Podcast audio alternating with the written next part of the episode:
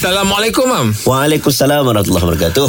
Mam Imam pernah gunting rambut uh, Sideburn pun uh, Imam potong sekali Pernah Dulu lah waktu sekolah. Time sekolah kan Kadang-kadang bapak kita kan dia suruh potong Ah, kan. yelah. Ha, kita pun Sideburn tu tak boleh panjang kan Ah, anak kita waktu tu dulu-dulu lah kita oh, mengamuk lah kan, mengamuk lah ayah kita buat macam ni kan.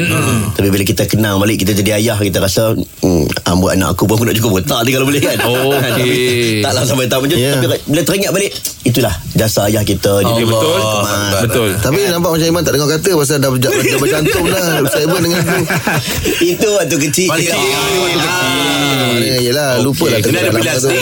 Baik, baik. Besar ni kita rambut kena Dah, lu- dah lupa lah Besar sikit dah lupa eh Oh. Besar sikit Dah oh, oh, Allah Akbar. Okey baik Mam Terima kasih Mam Eh, eh, Ah, Oh belum Ini apa? Belum Oh Soalan dia. Soalan Ah, Itu borak Sejauh mana kebenaran yang mengatakan Kalau kita tak solat Ibadah lain tak diterima Dia memang ada hadis tak menyebut secara orang kata apa?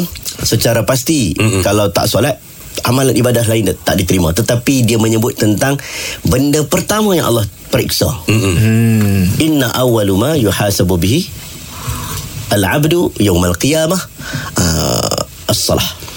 Benda pertama pada hari kita dihisap yang pertama sekali Allah periksa Allah periksa solat. Hmm. Ha, jadi menunjukkan bahawa seolah-olah kalau tak buat ataupun tak solat itu macam mana nak tengok yang lain.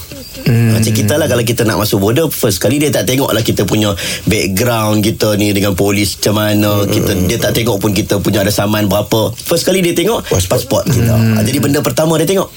Jadi macam itulah juga solat. Ha, jadi kita ni dengan harapan, dengan harapan solat wajib buat. Memang kena buat. Tapi kalaulah dengan kita tak solat sampai kita tak mau buat ibadat lain. Hmm.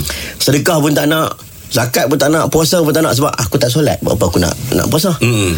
Ha, tak boleh lah begitu sebab Betul. semua dalam agama ni dia ada proses. Hmm. Kadang-kadang kita tak solat ni, sedekah ya Allah bagilah dengan sedekah ni ada kekuatan sikitlah solat. Hmm. Ha, InsyaAllah. Hmm. Tapi yang penting tu solat memang memang sangat-sangat ditegaskan oleh Nabi lah. Ya. Kena buat dulu Jangan lah. Mak, Ha, ha? yang, Baik yang Baik Terima kasih Mam Terima kasih, Mam.